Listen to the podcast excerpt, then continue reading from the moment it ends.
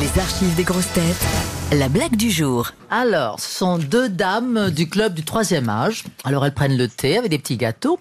Alors, quoi de neuf depuis la dernière fois qu'on s'est vu Oh, tu sais, ce monsieur Martin, là, qui vient tout juste d'emménager à côté de chez moi et qui s'est inscrit tout de suite à notre club.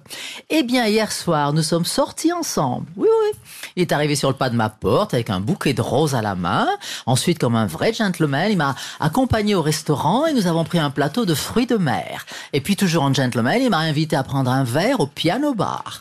Et puis alors, sur le coup de minuit, il m'a raccompagné jusque chez moi, toujours avec la manière. Et alors là, j'ai pas voulu le laisser repartir comme ça. Alors bon, je l'ai invité à rentrer prendre un dernier verre. Et alors à ce moment-là, il s'est approché de moi, il m'a arraché tous mes vêtements, il m'a tiré de force sur le lit, et il m'a fait subir les pires outrages. Oh mon Dieu, répond l'autre. Et dire qu'il m'avait donné rendez-vous ce soir. Qu'est-ce que tu crois que je dois faire?